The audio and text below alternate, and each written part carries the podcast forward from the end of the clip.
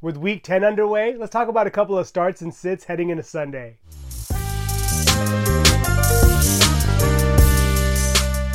So my first start of the week is Tank Dell. Tank Dell exploded last week, catching 6 of 11 targets for 114 yards and 2 touchdowns. And this week he has a great opportunity to build off of that. Nico Collins is nursing a calf injury and he's not going to play this week. And Robert Woods is still nursing a foot injury and he's questionable to suit up. Dell has been a little bit boomer bust this year, but his ceiling is obviously very, very high. And this week without Collins and potentially without Woods, he should have somewhat of a reasonable floor.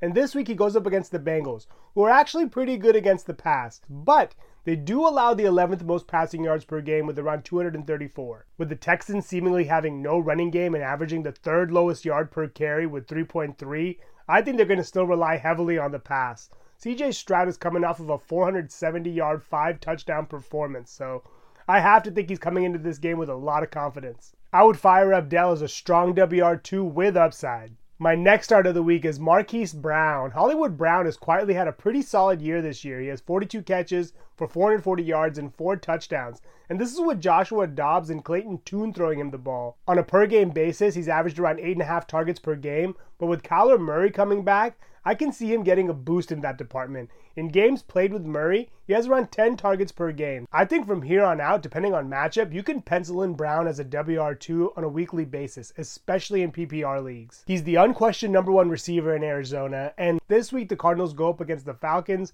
who have looked pretty vulnerable the last two weeks. They gave up four touchdowns to Will Levis two weeks ago, and then two touchdowns to Joshua Dobbs last week. Moving over to sits, my first sit of the week is Zay Flowers. Zay Flowers has been trending downward the last couple of weeks. Over the last two weeks, he has six receptions for 30 yards, and he only has one touchdown on the year. For the year, he's a WR35 in PPR. And this week, he has to go up against the Cleveland Browns, who allow the fewest passing yards per game with 145. Also, the Ravens seem very committed to the run this year. They average the second most rushing attempts per game with 33, and Lamar Jackson has around 217 yards per game passing, good for 20th in the league. And with Gus Edwards exploding for six touchdowns over his last three games, the Ravens really haven't had to pass the ball out that much. Over the last two games, Lamar Jackson has averaged 172 yards passing. So this week, I don't see the ship getting corrected, especially against this stout defense. So if you have another option, I would strongly consider it. Moving over to my last sit, in that same game, Deshaun Watson.